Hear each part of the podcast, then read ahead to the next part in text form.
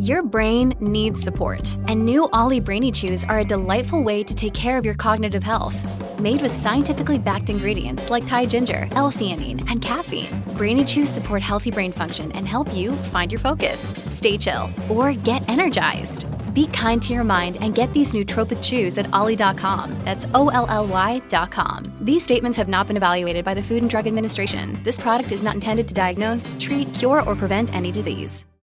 Hello, everybody. This is Marshall Poe. I'm the editor of the New Books Network. NBN listeners like to read books and buy them. So we thought we'd tell you that right now, our friends at Princeton University Press are having a remarkable site-wide sale. You can get 50% off books, including ebooks and audiobooks, with the code 50, F-I-F-T-Y, at checkout until May 31. You can save some real money on Princeton University Press books. I encourage you to go there and check it out. Welcome to the New Books Network. Welcome back to the New Books in Indian Religions podcast, a podcast channel here on the New Books Network. I'm your host, Dr. Raj Balkaran. More importantly, today I get to speak with Dr. Stephen Ramey, who is professor in the Department of Religious Studies at the University of Alabama. We'll be speaking about a fascinating new publication. It's 2022 Equinox. It's called Hinduism in 5 Minutes. Stephen, welcome to the podcast. Thank you for having me, Raj.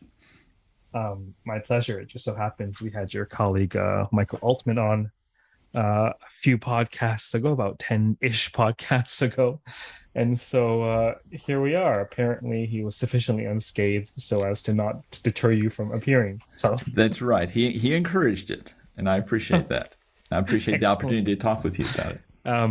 It's my pleasure, actually. So tell us a bit about how did you get involved in this project? Well, some of my colleagues have been involved with an earlier book in this series called Religion in 5 Minutes. And this is an Equinox kind of broader series that has starts with questions and tries to give about a 5-minute answer to each question. And so I participated in the Hinduism in 5 Minutes, the Religion in 5 Minutes book, and then Equinox was interested in doing a variety of more specialized books: Hinduism in 5 Minutes, Buddhism in 5 Minutes, Atheism in 5 Minutes, Native American Religions in 5 Minutes, those types of books. And so they asked me if I would be interested in editing Hinduism in 5 Minutes, and I jumped at the chance because it was a wonderful experience, and it's been useful in classes for the Religion in 5 Minutes, and I thought the Hinduism in 5 Minutes book would be a good addition to the series. I have to tell you, I already know that this will be a go-to resource for much of my teaching, particularly in the continuing studies vein, where there are a variety of learners from a variety of backgrounds, some heritage learners, some interested lay people, some even grad students who study at the OCHS online or the School of Indian Wisdom that I run, et cetera, et cetera. And there often will be questions that are ancillary to the, we might be talking about karmic theory, and then someone asks about caste, for example. I'll be like, you know what? There's this book called Hinduism in 5 Minutes where you can open it up and there are short articles. So just to give the listeners who haven't had a chance to look at the book a sense of the structure, how many articles are there? How are they divided? How long are they ish?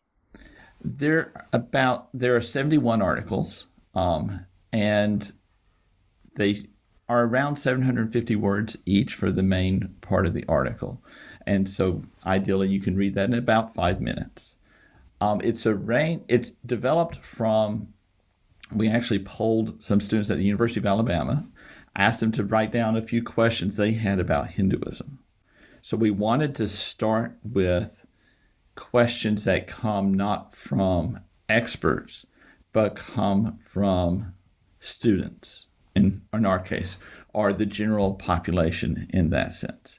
And so people who've heard a little bit about Hinduism perhaps, but have the kind of naive question that you would expect from someone who is just entering into the study of Hinduism or the study of religion more generally.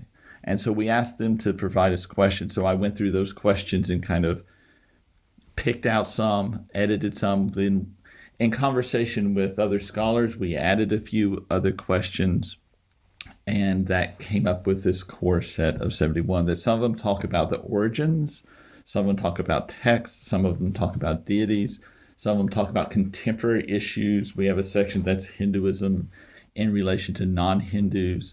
And so it's divided into a variety of sections to help the reader find the information they're looking for if they have a very specific question, or just flip through and see, oh, that is interesting. I would like to see something about gender in Hinduism, or LGBTQ issues in Hinduism, or Hinduism in Islam. There are questions about those that are spread throughout the book. Yeah, I guess it's the teacher in me. I love all the books that we cover for a variety of reasons, because they teach us something about the world. They teach us something about humans. They teach us something about Hinduism, about Indian religion, spirituality, et cetera, et cetera. But this book is so obviously geared towards teaching that it really resonates where the chapters are actually questions. And that's so perfect. Questions such as, what are the moral codes of Hindus? Questions such as, what are the sacred texts of Hindus? Et cetera, et cetera, et cetera. Were the questions primarily from your students?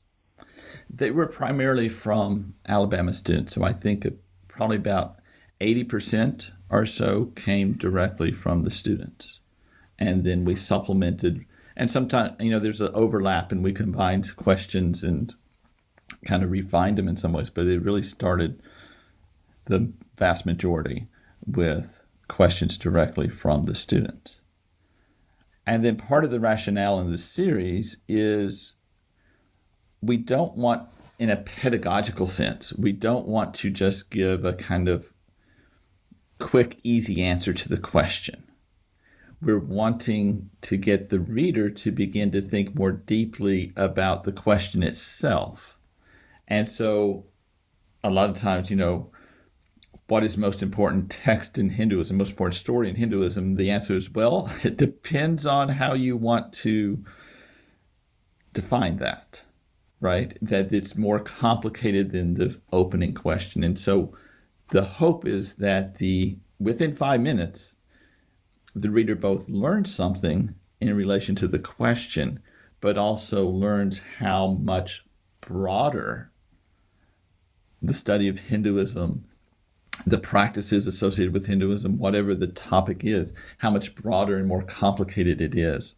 And that a lot of times there's assumptions built into the question that we want them to begin to think about also. And so it's doing multiple things in a very short time. And it doesn't give a complete and exhaustive answer about all the text in Hinduism, of course. That would be a whole tome itself, but it gives an inkling, try to satisfy a curiosity and push further both. Well, it strikes an important balance, right? As scholars, particularly of a rich, ancient, diverse, problematic tradition such as Hinduism or broader Indian religions, everything is hopelessly perspectival and conditional and at times theoretical, or who knows, the data is scant, or there's so many moving parts. It's just such a moving target, so many of the elements of what we study. Nevertheless, students deserve answers when they ask questions. Right. Nevertheless, one should be able to answer a question, for example, on a podcast of what's your book about? Right. Why is your book important? How did you get into this topic? And so it does strike that balance. And from what comes to me is this might be a good time to talk about who's writing these articles, because I think that's exactly why it's able to strike that balance. Who's writing these articles, or how was this team assembled? Well, like any good edited volume, it was kind of an ad hoc assembly process, but we have scholars who are very early career. Some are still grad students, advanced PhD students, some who are just starting out in teaching, some who have been well known in the field and have are approaching even retirement age. And so it's a wide range of scholars who are contributing to it. And so it's not everybody is not coming from one particular sliver of the study of Hinduism or one particular set of experiences in the teaching of Hinduism. And so they're from a variety of different types of institutions. So we are benefiting from a variety of different pedagogical experiences that the scholars have had as professors, but also as students, and a variety of different specialties within the study of Hinduism. And so one of the things that I find particularly gratifying about the book, and I hope it is recognized and comes through to the reader, is the diverse examples that people draw on. Because if I were to try to write this book, I would be repeating the same examples in lots of different questions. But by having, over 20 scholars contributing to it, it means that they're each drawing on their own specialty, their own expertise, and their own examples that they have refined in teaching, sometimes for decades. And so you get that type of diversity across this that represents some of the diversity of Hinduism. And so some of these, guru movements and groups that are being talked about are groups that I would never have brought up, because I don't know everything about them, but the experts in these specialties do. And so they're able to very quickly give you an example of the Bishnoi as an environmental group, or Gangagiri as a female guru, and that enriches the whole text, I think. Could you say a word, perhaps anonymized, about the editorial process? Was it such that were the contributors readily able to provide this sort of snapshot view and then problematize it a bit? Was there a means or need for systematizing or regulating the sort of types or tones of responses that you'd get? I did not have to take a heavy editorial hand in this. I gave some suggestions a few times because we're trying to get this as approachable as possible for a novice reader or an introductory student. And so there were a few times where I was like, can we simplify this a little bit, or make this a little bit more direct? And so there were a few cases where I did some editorial suggestions along those lines. But for the most part, the instructions were to, write a short piece, about 750 words. Some are a bit longer, some are within that range, but none go too long, right? And try to problematize the question while giving some basic information for a novice reader. And so for the most part, the contributors hit it out of the park with maybe only minor edits. There were a few situations where I thought it needed to be simplified a bit, or shortened a bit. And so we worked on that together. Fascinating. I have only recently had the opportunity to serve as a co-editor for a volume in sort of Sanskrit narrative, epics and Puranas, and right. The volume, it was myself and McComas Taylor, but the contributors most of them were so seasoned and or just naturally gifted that the process was fairly smooth from the perspective of requiring a great deal of edits. Were there areas or questions or sections of the Hindu world that you maybe didn't have a chance to look at, or you hoped to look at? Do you feel it's a fairly, are you satisfied with the spread? Can you say a bit about that? I am satisfied with the spread overall. Anybody is going to be able to say, well, what about X? We don't have processions as a separate entry, or pilgrimage as a separate entry in this. And so there are always going to be things that you can point out that are missing, but we tried to have to balance between, there's a little bit of philosophy, there's some about text, there's some about history, there's some about contemporary practices. I think it's weighted a little bit more towards the contemporary situation. And so the contemporary issues at the end of the volume, I think by count, has more entries in it by a little bit than like the text or the deities.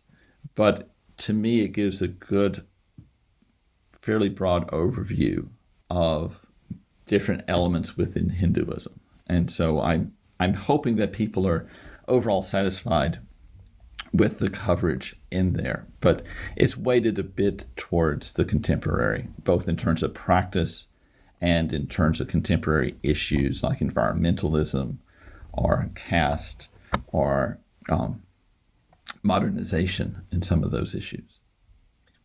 Just to give the listeners a bit of a clearer sense about the spread or range, I'll just say in a word or two something about the sections. It starts off with a section called General Questions. It features questions such as, what is the biggest misconception people have about Hinduism? What are the primary ideas of Hinduism? These are two such articles. Then there's a section, there's about seven in the first section. Then there's a section on beginnings. You know, what is the creation story of Hinduism? The one and only creation story, of course. Right. And then there's a section on development, such as what are the regional differences in Hinduism across India? How does someone become a guru? Then there's a section on texts and stories. What is the Bhagavad Gita? Can things be added to Hindu texts, for example? Then there's a section on gods and goddesses. What does each god represent? What deities are most popular? And there's a section on personal practices, such as how does one become a follower of Hinduism typically? Do Hindus still have arranged marriages? Section on rituals and worship. What are the significant holidays, for example? Is yoga important to Hinduism? Then comes a section on Hindus in relation to non-Hindus. Why is there a conflict between Hinduism and Islam is one question. Is it hard for Hindus to practice in places that have other dominant religions is another question, for example. There's a section then on contemporary issues. It's the final section. What are some values taught to Hindu children? Why is there discrimination based on caste? Did women have to jump into fire when their husbands died? Just to give you a sense of the texture and the richness of the publication, I was delighted to see that a number of the contributors have actually appeared on the podcast. Maybe I'll have to at some point systematically target all the other ones, just to boast that we've had all the contributors to Hinduism in 5 minutes on the New Books and Indian Religions podcast. Was there anything surprising to you about this process? I think when I went into it, I was happy to have the different voices. I was surprised in a very positive way by the range, the richness that brought in terms of that range of examples that people could draw on. And so that, I think, I should have recognized that more clearly, but I was really, as I kept on going through them, I'm like, wow, that's a good example for this that I would never have been able to do. And so that was the very positive to me. Surprise may be a little bit too strong of a term, but a very positive result of it that I did not fully anticipate in that way. I think on the flip side, the surprise sometimes is how challenging it can be to write a 750-word answer to these questions, right? That becomes, and some of the contributors hit it right on the mark, but that becomes a challenge at points to create a fairly simple answer that is short, but also raises the complex issues that there is not, one way to be Hindu, or there's not one understanding of what is a Hindu text or what's most important, right? How many of, in reading through the book, I note that one, Stephen Ramey wrote a couple of the articles. How many of them did you write? And was there any rhyme or reason to which ones you chose to personally author? Well, I ended up writing 10 of them. So I am in there more than anybody else, which was not really my intent to begin with. But in the process of recruiting contributors, I basically sent out the list of questions to people and said, suggest 3 or 4 or 5 that you would be willing to write, and then tried to divide up so that people had their choice. And a lot of times I was picking up the ones that weren't selected, but I felt like really needed to be in the book. And so that was, it was kind of by default or by filling in the gaps that I was in there. And it ended up in my, there were a couple situations where somebody said, I'm not going to be able to get this done in the right time frame. And so I didn't originally plan to do 10, but it expanded up to the 10 questions that I ended up answering. Well, one part you picked up the slack where needed, and you were brave enough to tackle the questions that would cause trepidation to most, such as who founded Hinduism, or has Hinduism changed since its creation, or how many sacred texts does Hinduism have? I mean, these are in addition to expertise, one needs courage to tackle these in 750 words. Well, it's kind of like the courage you need in the classroom, right? Because you don't know what question's going to come. And after doing it for a number of years, as you know, we kind of begin to develop a certain amount of confidence to be able to answer a fairly basic question and then do a little research to supplement when you need to. And so fortunately, this is not like standing up in front of a classroom where you're on the spot. I can say, okay, I can answer that question if I can have a couple of days to look up and find my example and double check this point or that point, right? Can you imagine being in front of a class? Student X asks the question, you're like, would you send me an email? I'll get back to you in a couple. Would you email that to me? I'll get back to you by Friday. That's kind of what we need to do sometimes, though, right? Because it's certainly there are situations where it's just well beyond our expertise and we can't even offer a general response. Certainly there are situations such as that, but more often than not, we know much more than we think we do, and they're looking for a much more basic level of analysis than we're used to in engaging our colleagues at conferences, for example. And you're reminding me that in class on yesterday, I was asked a question that I could not fully answer. It was not about Hinduism, but I was like, I need to look that up before class tomorrow. So thank you for the reminder. One of the boons of being full professor is you don't mind telling them you don't know. Well, I think it's really important that we admit that. And hopefully we remember to look it up and be able to come back the next time. Because I think students can really appreciate knowing that their instructor, professor, whatever level, isn't going to just make up something. But they know a lot, they can answer most questions, but if there's a point that they're unsure about, they go and check. And that models, I think, the right way to manage knowledge and the construction presentation of it. What you're teaching them in that response is not in that approach is not content teaching, it's life teaching, in that this is what it means to study, right? There's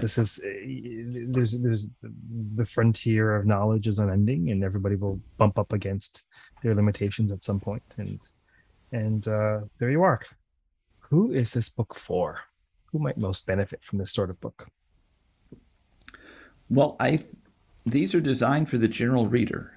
And so on the one hand, it's for, you know, your neighbor who doesn't know anything about Hinduism, but has a question, right?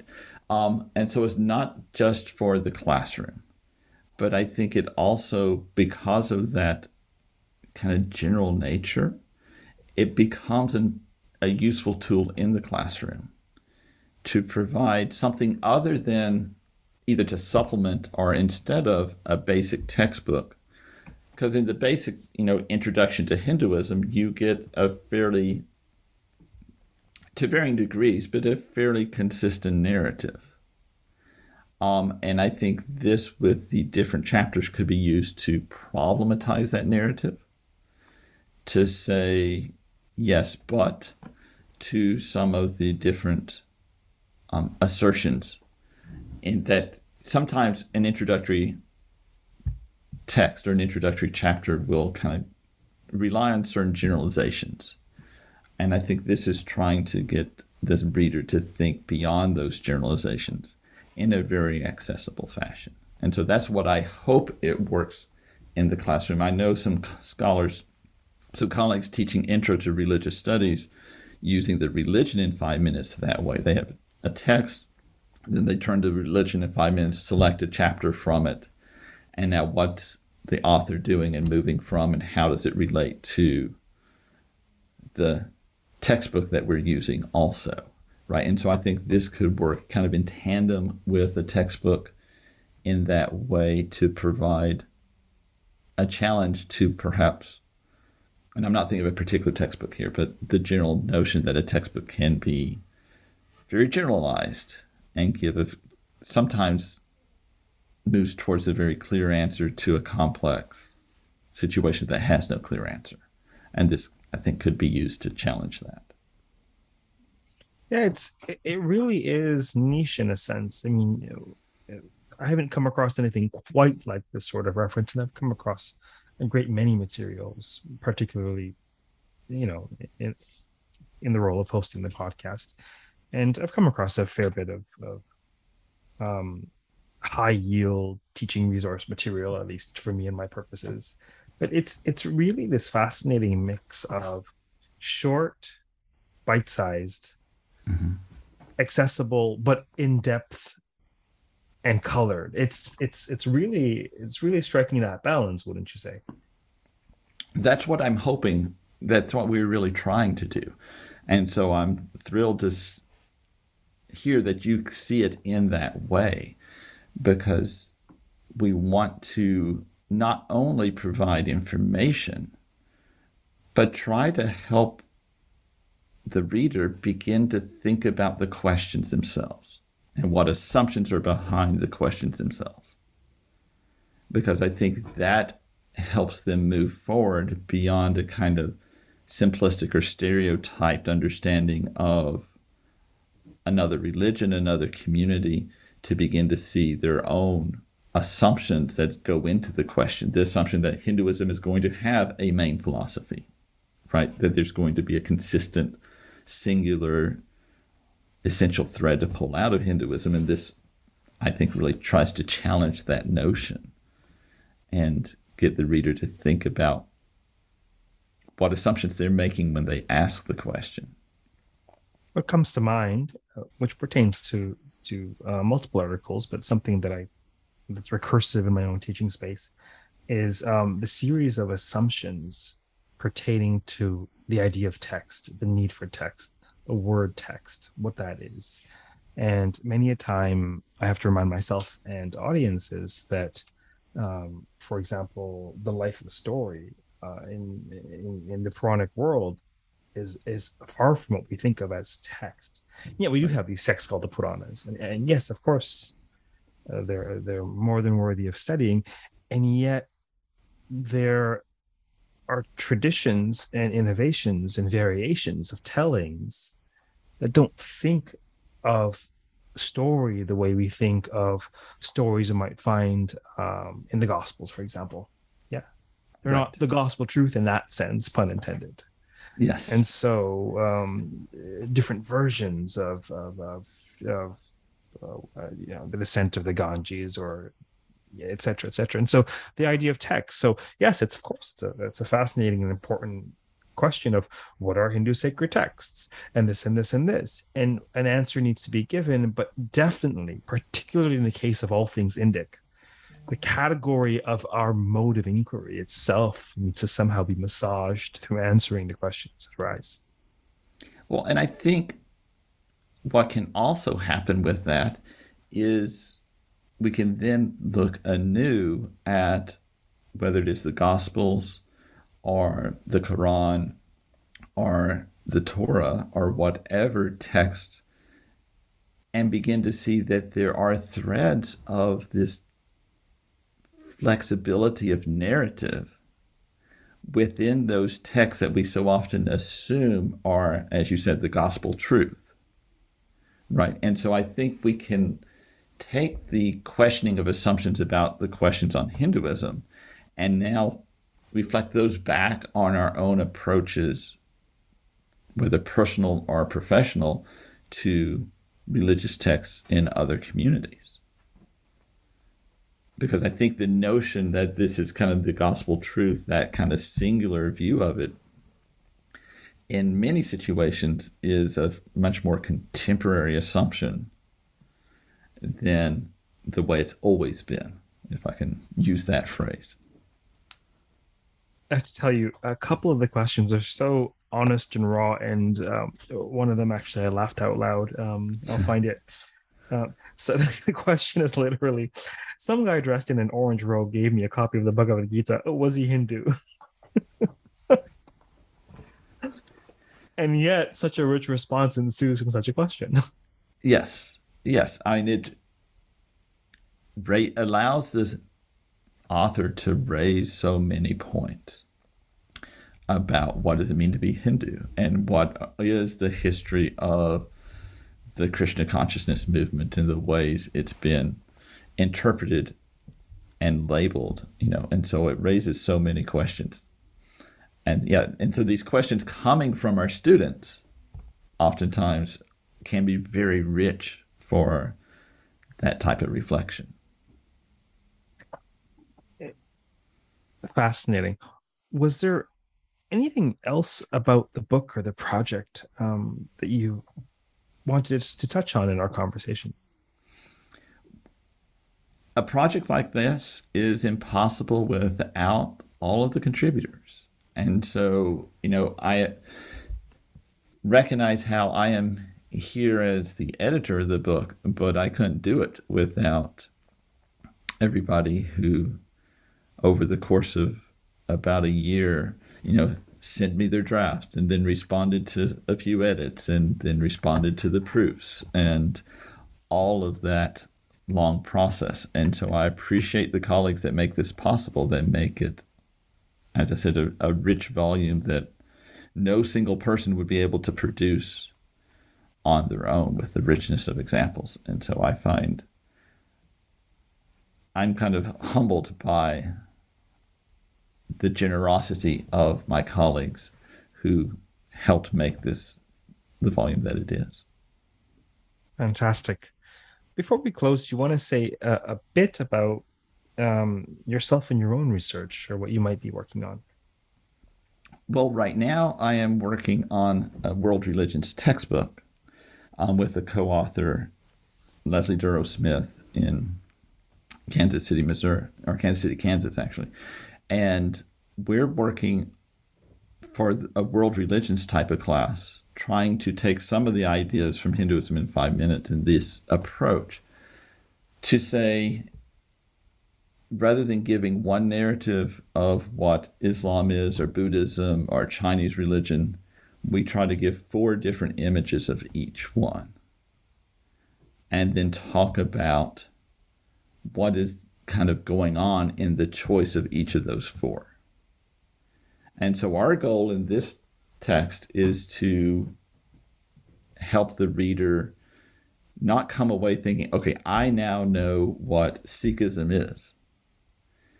To say, I now have seen four different ways of talking about Sikhism, and can think a little bit about what are the limitations of each of those ways.